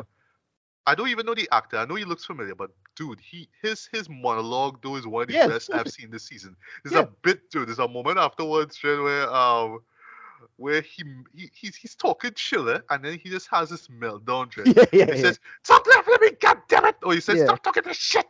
yeah, yeah, I was yeah. to rewind that like about four, five times, but that was so funny. Like, God damn it, stop doing shit. you know. It just it just come out of nowhere, but it was No. so funny, Jen. I it, love it that. does it does get into it does get into that aspect, and we we more likely going to talk about this with with, with uh when when we talk about Black Panther. Uh, the idea of it, gets into a general conceit of grief. His perspective, like the point he make about who owns the formula for Popeyes, like who owns Popeyes effectively. Yeah, not black people. Let's be clear about that. Um, you know, all the big institutions that you, you think is black, not Yeah, he black. said he said it was some Italian some Italian, family that don't even live family. don't even live in Georgia anymore, right? They moved to New Jersey. Um, it's a it's a funny bit, but all that is like largely true, right? And they make it. He his perspective is totally understandable. It's like, look, if you're doing a thing, it had to be in the context of the thing. Like when you see another person do it, especially if a black person do it, automatically you immediately um, take it less seriously, right? And I have a whole like sociological, you know, hypothesis about that, right? And it, it's more to do with language and all kind of thing, but it's cultural, right? There's a there is a working anti-blackness to the world in terms of a whole bunch of shit you'll just not take seriously simply because you see somebody else who you don't like or what it is or the X, Y, and Z group do it. Like you associate the thing with the thing instead of the actual utility or the direct thing. The man is a professional, you know, he knows his shit, you know. Mhm, right? mhm. He's an excellent sushi chef. He knows his, stu- his stuff, but they're not going to take it seriously, right? Sorry to say it. And that's how it is. Yeah, I don't know wh- where, where and how you, you, you market it and you package it no, and make it work in that, that context. No. And Yeah. that I thought it was like a, a really good, like just a good, like, somber, simple, straightforward message. Look, yeah, black people, come on, you had to, you had to address this in, for what it is and how, how seriously you, you take it for what it is. People, to be fair, there's a lot of bad faith involved, right? A lot of people take things simply less seriously because you know a black person did it or, or the star of a person it is and we again we're going to talk about this with with black panther but the episode does really work when it comes to grief so so the big guest star of the episode i don't know you know who the, the guest star was uh Cree Summer Cree Summer, yeah, yeah, yeah. She, yeah, Yeah. she was, she was in the, she was in the, um, the, the, the pharmacy. Um, Yeah, yeah, she was great. The, the, the sensory deprivation. yeah stuff. she was great and and she she's a perfect example of that right you know you you you know Cree Summers career is not a black career right you know you would not think Cree Summers a black person if you know her from from her work right um but she's yeah, a, yeah, a she's, she's voiced vi- um white um Characters. characters for years. Yeah, in fact, her first her first big role was was Penny from from Inspector Gadget. Like you know, you wouldn't Shit, think that was really? a, a- Oh, yeah, that was okay, a, that was a, that was a career that where she get where she where she start. She's a great voice actress, amazing career. You know, she I mean, how many? I mean, uh, it's a laundry list, a laundry list of her career. But she's a black person, and she, you know, you really think about think of her as a black person in terms of the conceit of it, and and we could talk about that in terms of identity and, and how it is your, your market yourself. But the show, I think the show ends itself really well by being s- very self-reflexive in that sense about and and, and as as I mentioned now with Cree Summer now, now you could now you, you can't blame her for somebody like her, even if she's playing herself or not. Yeah. Uh, for, for for going into this to this place into this clinic to just kind of escape reality for a while. You, you, you can't Well, yeah, I, I, uh, well, a lot of people think that that is, that is Darius's mom. Like that, that's an illusion. Like I, I, a lot of people say that uh, she was his mom, and that is what she was referencing because she's the one who gave him the quote unquote anchor. Now. And I Uh-huh. Somebody was pointing out how she, she had an anchor tattoo on her hand. Um, oh, like okay, okay, okay. yeah, I don't know. You, you could, yeah, you had to wait to, to, to dig it up again. Is whether or not how much time you want to spend on this. Um, but yeah, I um, I, I just thought it, it, it again. It doesn't feel like a great ending, but it's a good ending. And I really thought they was gonna do something terrible, like with it now. Because I really, because it had a, a big, a bunch of fan theories about it is a simulation and it's not a simulation. But what they do with it, I thought was well done. The idea of why it is you would want to escape in, in the conceit of trauma. Um, they do the Inception thing because it's very similar to Inception. The ending, especially when they do with that. Um, Oh, you yeah, know, you're right. You're right. You're right. Yeah, you know, as you, they say, you- we you don't know, know the, ambiguity of the right, you ambiguity don't know of if it all. you're is tick or not, right? That's that's the ending, right? That's all I'll say, right? And uh, they make they make just the conceit of it of the ending of of you know, well, it's quite possible Darius could be the Tommy Westphall of this whole thing, right? If you know what Tommy Westphall, if you get that reference, uh, that's another black reference. That's um who invented the Tommy Westphall theory. Look it up. You'll see who it is. It's my boy. I, I'm gonna I'm gonna look it up. I'm gonna look it up. Right. Yeah. well, I, I'm gonna tell you now. Uh, it's my boy, Dwayne McDuffie, right? Um, this this Oh. this conceit of it of, of the Tommy Westphall hypothesis. If you know what that is, it's a really nerdy thing, but it's it's great. Uh I loved it. I, I thought this Yeah. Is a really really strong ending to the series. It's it's it still doesn't feel like a finale, but it, it that's the whole point to me. I felt it. it Exactly. Yeah. Um, and that that is a that's a really bold call to, to to do an episode like that because yeah, we all was hoping to see closure with everyone, right? Especially Earn. Like we was there like wondering, okay, what's gonna happen to Earn and especially Earn and Van. Like you know, Yeah. although we do get that one episode, right? But Yeah. I think in its own way, each episode kind of gives the impression that yeah, they'll be fine. Like they're not Yeah. gonna die or you know Right. Get some serious And- accident. They're gonna they're gonna live on. They're gonna be yeah, they're gonna be better individuals one way or the other. You, Right. you may have to go through more shit in your life, like say right. uh, Alfred or um Just or that. But they'll be good. They'll be good. Yeah. No, they make it work because I, I wanted, and then they could have they could have had more stuff. Like I, I, I do think that the show could have gone. They could have totally do a season five or season six. season seven. Agreed, man. If if I have one gripe But- with this season and the, the series as a whole, we Yeah. could have gotten one more season. one man. more, right. I felt y- they could have y- fa- y- wrapped like I, I know I know the actors, you know, not, Moving on, They, they're right. getting any young and you know they're gonna hit forty soon enough. But nah, man, give me one more season. Yeah, yeah. Because I thought I, I wanted because what I wanted I wanted them to to wrap up what they kind of hinted at at the beginning with with Earn, right? I, I I call him I make the joke I call it Earn Yeager now, right? That Oh yes. that mean spirited streak he had, you know, and that back and forth with the therapist. I really wanted to see more of that now. Um, and I wanted I wanted more weird American urban legend, dark lore stuff and history, like what they did like with, what was hinted at at the beginning of the third season. Like Right. I wanted to see more of that, you know. Yeah, like me too. Like stuff, the- yeah. like stuff with the stuff with Lake Lanier or the the Hart family illusion that episode, right? With the with Hmm. the with the, with the with the two with the two women and the the, the black adopting the black kids, yeah, right? Yeah, the black kid, yeah. And I I kind of wanted more weird stuff because Georgia have some so much weird shit in it. Like they could have referenced the Georgia Stones. That's a that's a whole weird fucking thing by itself. Or if you know who Wayne Williams is, right? I thought we could have get some of that. Yeah, whatever. It has so much like they could have do. So uh, I don't think the show will get a follow up or anything like that. But I, I, I really loved it for what it is as an artifact of its time, um, in in American history and, and in pop culture in general as a show. And what it has to do, and it is a show that's gonna bring up a bunch of like discussions for the future and whatever it is as a show.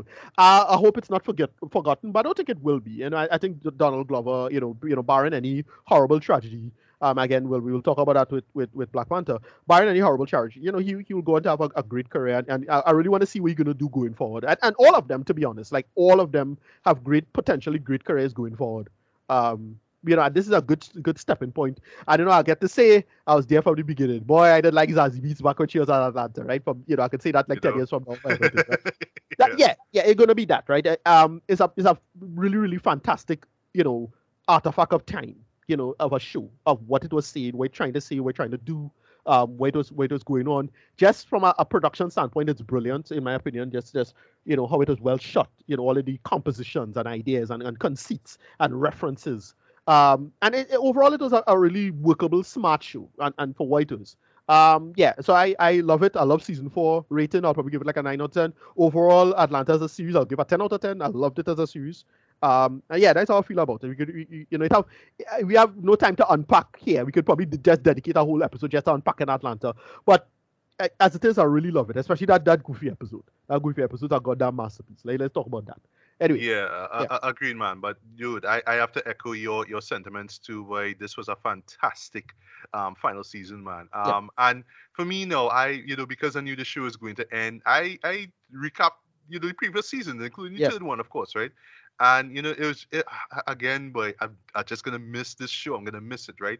Because yeah, I mean, over the course of say of six years, because this thing started from t- since 2016, boy um, I was just in in awe of this this this show, right? Um, just being able to touch on the black experience and really go in depth into it, um, the psychological, the financial, the mental, Yeah. all that kind of stuff. Now, but you know, be surrealist with it, be darkly humorous with it, be deadpan with it as well too, and yet still have so much you know stuff to to dissect and you know analyze. You know I mean, and that's the beauty of the show too, right?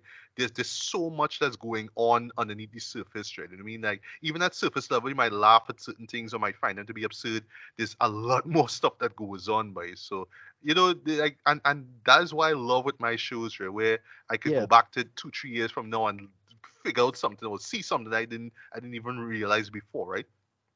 And just the mere fact that it is touching on the millennials, right? Yeah, we both Yeah. are millennials, right? And just touching on the millennial experience. It's not just an America thing, it's not just a Atlanta right. thing, It's- but yeah, it's, yeah, it's, just it's, just it's- about trying to find your own way, you know what I mean? At, Yeah. at your age, right? yeah, it does that- a great that's why I, job I of resonate with the show so much, you know? yeah, it does a great job of addressing the elder millennial conceit, like just how our space and time, how we had to deal with like financial crisis, jobs, job market, just the just the we get to see the for lack of a better term, yeah, I'm gonna straight up say that millennials just had to deal with the ladder pulling, you know, front and center, right? Just straight up, you know, just older people just not giving a shit and just completely had no problem, you know, blowing up the system just to undermine the future. now.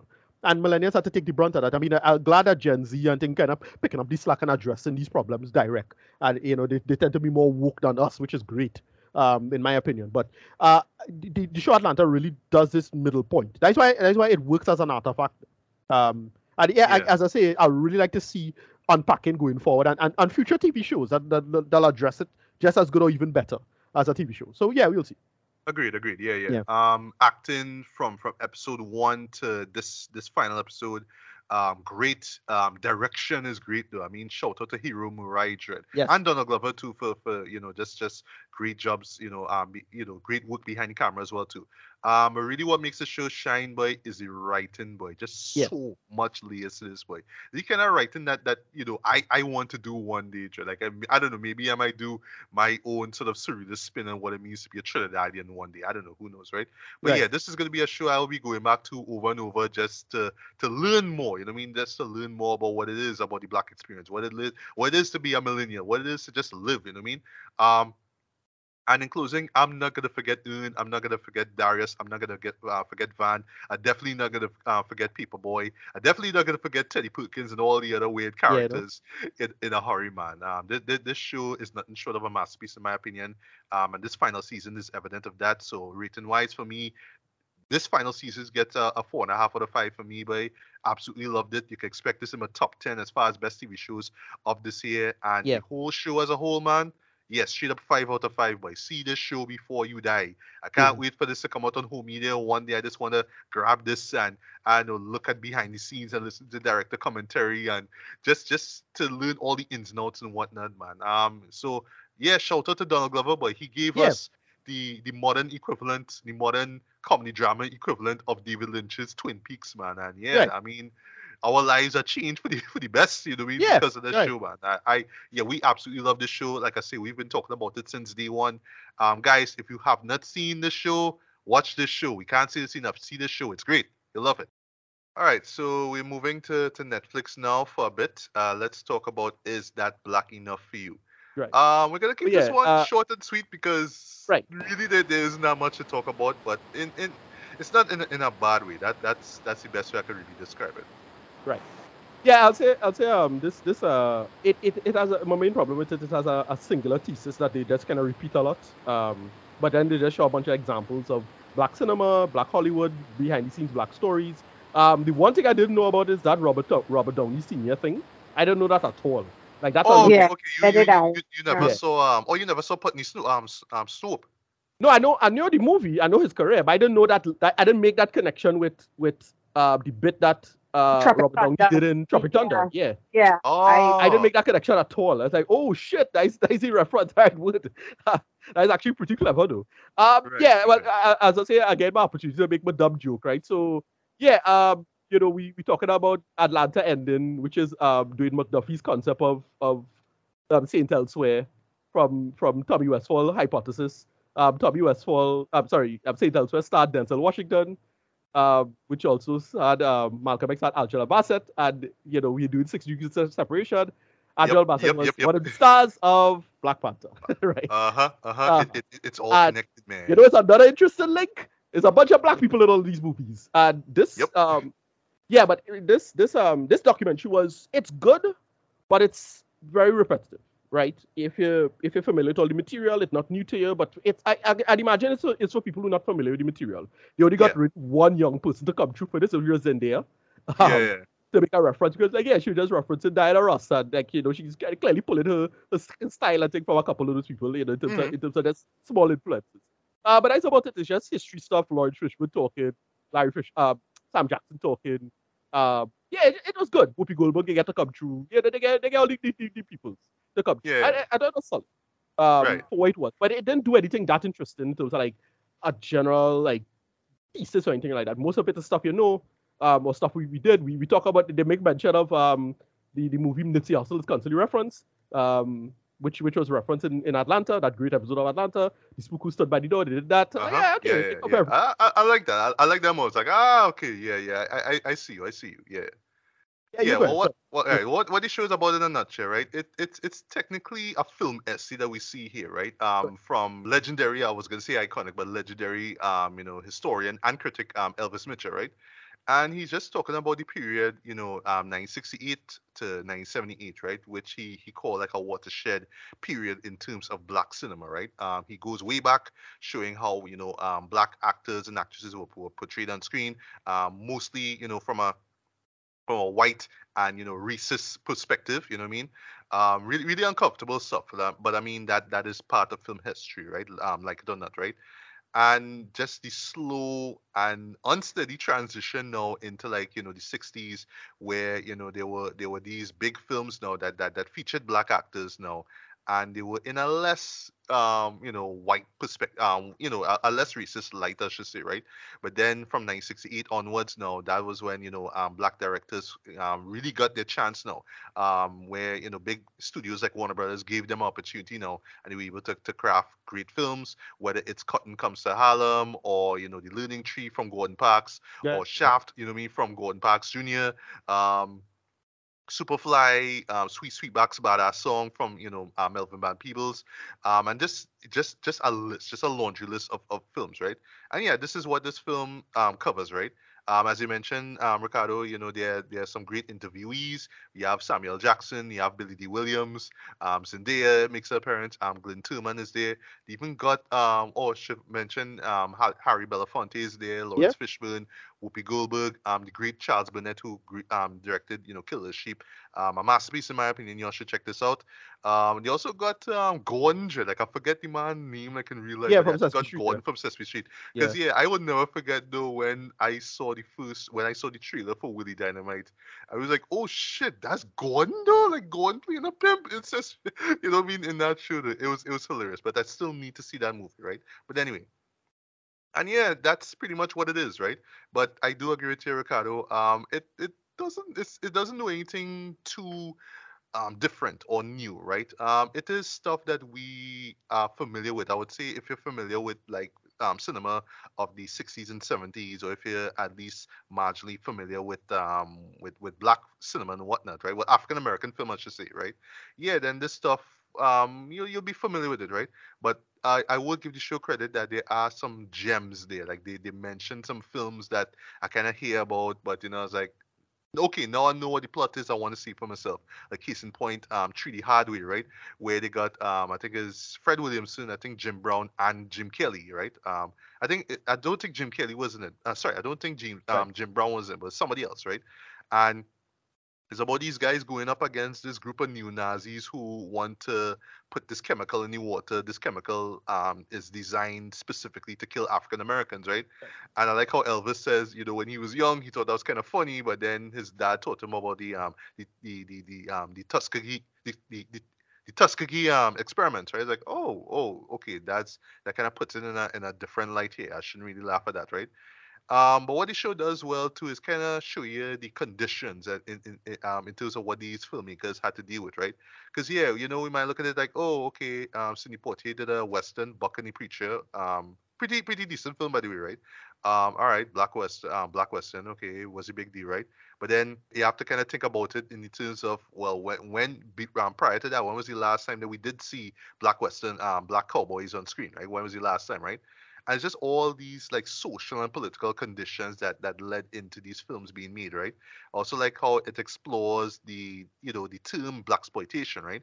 And really address the fact that yes it was these white owned film studios that more or less you know made these films made made a profit of it and as um you know this black panther um leader said you know the extras and the actors don't really make much money off of it right but it's funny right but it's funny for me now because yeah those are the films that are considered to be masterpieces in terms of African American cinema, right? So it's like that, right?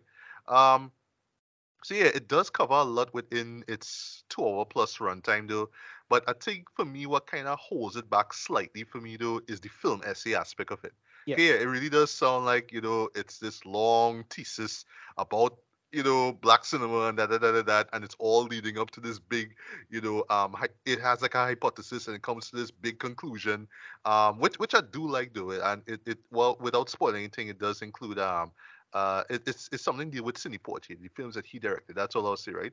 But yeah, it does have a sort of a film school vibe to it, though. So I imagine, Yeah. you know, casual viewers might, I don't know, I just find it kind of dull or kind of boring. Like, all right, you, you tell them this thing, okay, all right, because uh, sorry, some people just don't want to be, you know, I don't want to say preach, but don't want to be taught certain things. They want to kind of Well, see I, it and I just think experience it for yourself. Now. Yeah, I just think that they had to just say something new because it wasn't really saying anything per se other than, oh, well, look at all these great films. Like, yeah, they are great films. Like, I had, a problem with any of that, but you had to do Yeah. something with it as the conceit because, again, with stuff that we already know um, as it is now. That, that, that was always my only issue with it. Um, but it, it wasn't like a bad thing or anything like that. It's just, you know, you know, you had to do more than that.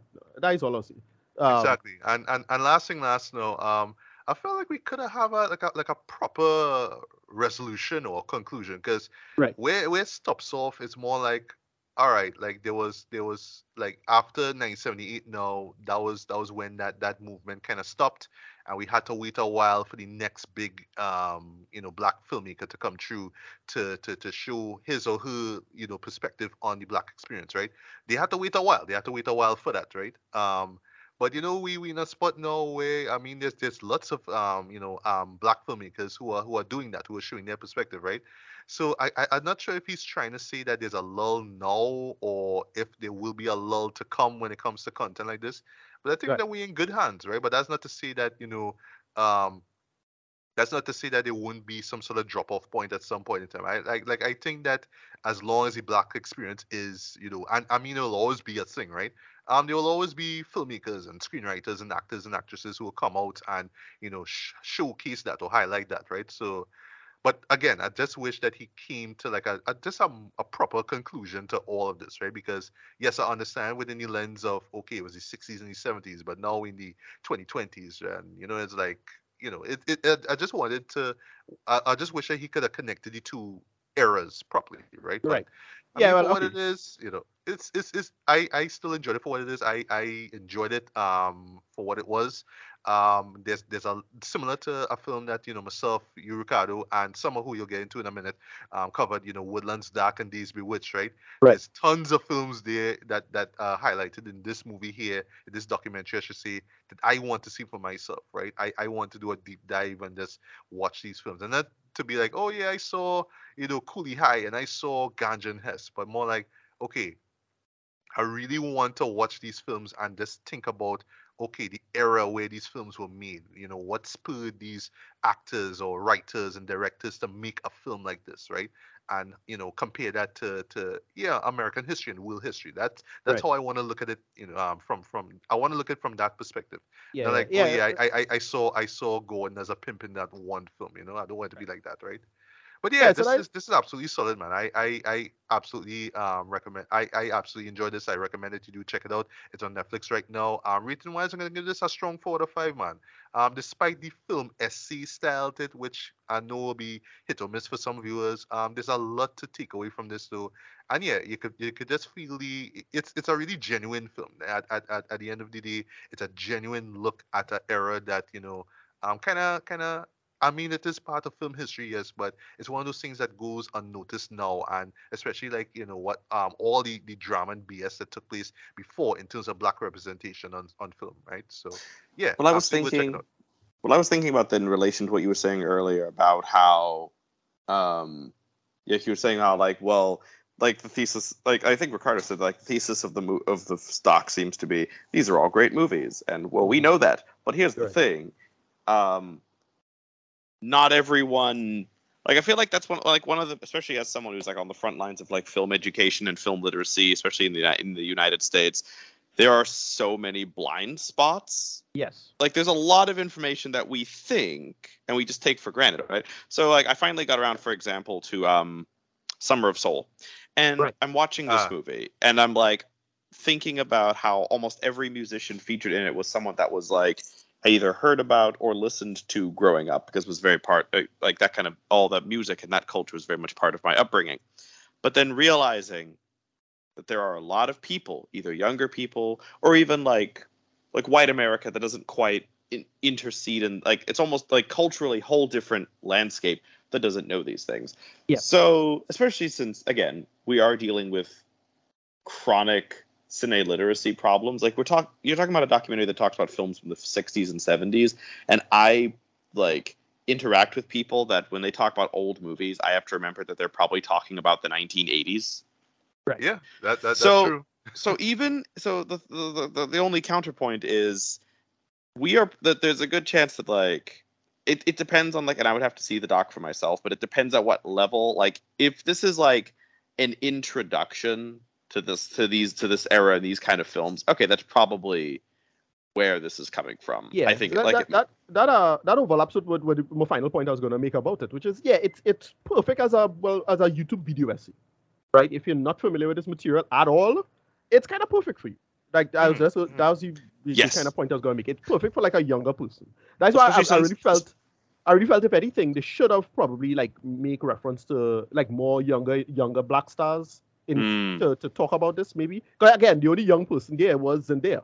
Like I felt they could have, Okay. if anything, they could have interstitial like talking heads with younger upcoming people. So you know we could have see, all right, it's Zendaya, she's pretty popular, she brings. But then somebody like say Coco Jones or whoever, like any young black star or um, Amanda Sel- Stenberg or whoever, whoever it is. Mm. Yeah. You get my point, Yeah, right? yeah. Like Mm. something like Yeah, make- I like, make it if clear that- make it clear Um, that this is like like make it clear that this is kind of aimed as a more of an introductory Right, piece right, for younger people yeah especially Yeah. since like you're right in in comparing it to something like a, the youtube because youtube video essays are increasingly and this is frustrating but oh well youtube essays are increasingly how a lot of younger people are being exposed to film history right? Pretty like much. that's yeah. how that's how most of them because like film school is so rare and it's not like film studies curricula are really something that gets taught as early as like high school or younger in the Right. state stateside i don't know ever anywhere el- like uh, elsewhere but like stateside they don't you don't really start having the option to take classes that are just about film until Exactly. maybe Because it- it- college. yeah, it, it- as far as I know, in the American system, you just have the AV club.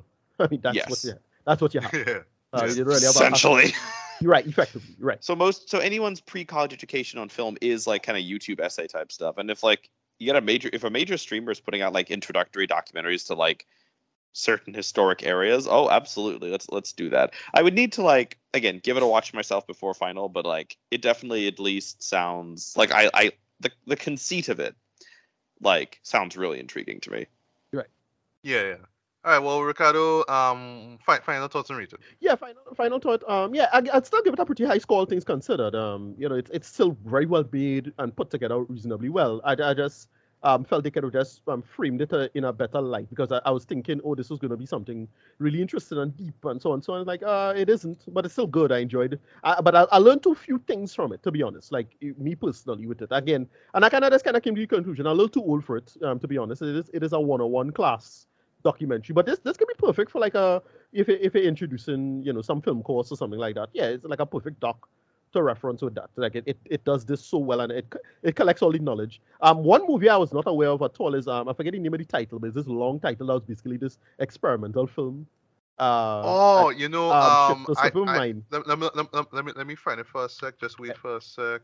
that, that that that that was interesting. Like I was like, okay, this I don't know anything about this this guy as a director. Like I know who he is, but I don't know. Um, as a film director, I didn't understand. I don't know his career, and it was a little too out there. Uh, but All it was right. like uh, I, I, I, I, found I found the title for it, right? So the, Yeah. the way how I knew about it is actually through the Criterion Collection. Like I just see this name popping up, so Right. I'm gonna read it. Forgive me for, for butchering it.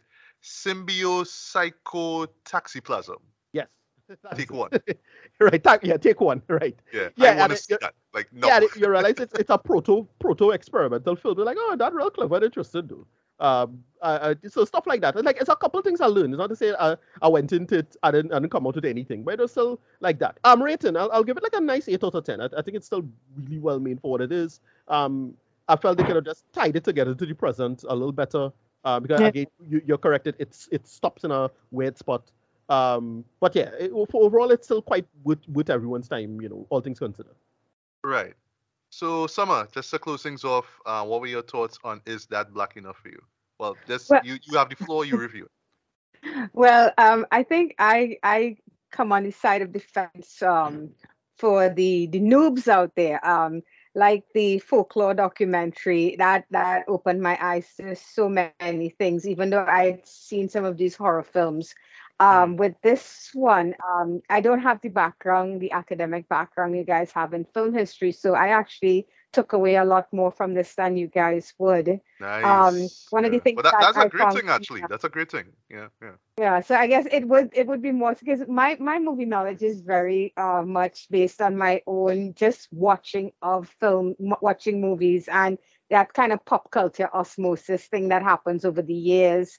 Yeah. Um, unless I seek out these documentaries and stuff, I don't have the the like I said the academic background you guys have. So for me, it was an eye opener in terms of like one of the things I found super interesting was how black cinema basically invented the music, the music, uh, music soundtrack, uh, Yes, the movie yes. soundtrack. Sorry, I thought that was a, such such an amazing thing, and I, you know you don't think of it. You you never really see those connections because nobody talks about them until somebody makes something like this, you know. And I do agree that um, the I, I wish they had younger artists um, that they covered more a wider spectrum. I felt like it did tend to cover a certain era and stop. Maybe they needed to do like a second part because I guess it would go too long.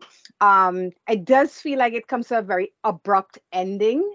Um, however, I did appreciate the the stuff that I learned from it, and then just to hold it up as a mirror to how much um, quote unquote white cinema has taken from it you know, taken from uh black creators and stuff to to make their own versions that we grew up watching and never really questioned as coming from another place or being inspired by uh black creators. So for instance, you know, just the whole idea um when he says um he talks about John Travolta's Saturday Night Live and disco and disco being Fe- black. fever, fever, fever. Yeah, you know, that, that black music. But yeah, that, that was a great moment. And. I was like, "What? that every great." generation has to have their Eminem, you know, and, and their Elvis. And that kind of blew my mind because I never, ever thought of John Travolta's swagger as drawing from that culture and from those films of that time, you know. Um, so it for me, I took a lot more from it than you guys would because I didn't have the background knowledge you guys have of a lot of these films. Um, and I appreciated it on that level. Well, nice, nice, nice. Well, you know, it, it well that that's great to hear though, and I do hope that you um you'll at least seek out some of these these films as well, right? Absolutely, absolutely. I, I was making a list as I was going. So uh, there are a few films, um, like some of the stuff I've I've seen, of course. Um, and uh, by the way, when I was younger, I thought my dad was Shaft, so that's funny because my stepdad looks a lot like him, in my opinion. But um, yeah, just uh, I, I was making a list going along of some of the films and the way those films have influenced um, the action films that came after from, uh, like I said, white cinema. I'm really interested in going back and watching some of these for the first time and some again as an adult. Right, right. Well, what what would you rate this film then? Um, overall, um, I would say uh, for me, it's like a seven out of ten. You know, I, I got I got a lot out of it, so I guess um, that's why I appreciated what it, it brought to the table for somebody like me who went in with not like a novice, not not a lot of background on any of this. So I would give it a seven out of ten. All right, nice, nice, nice.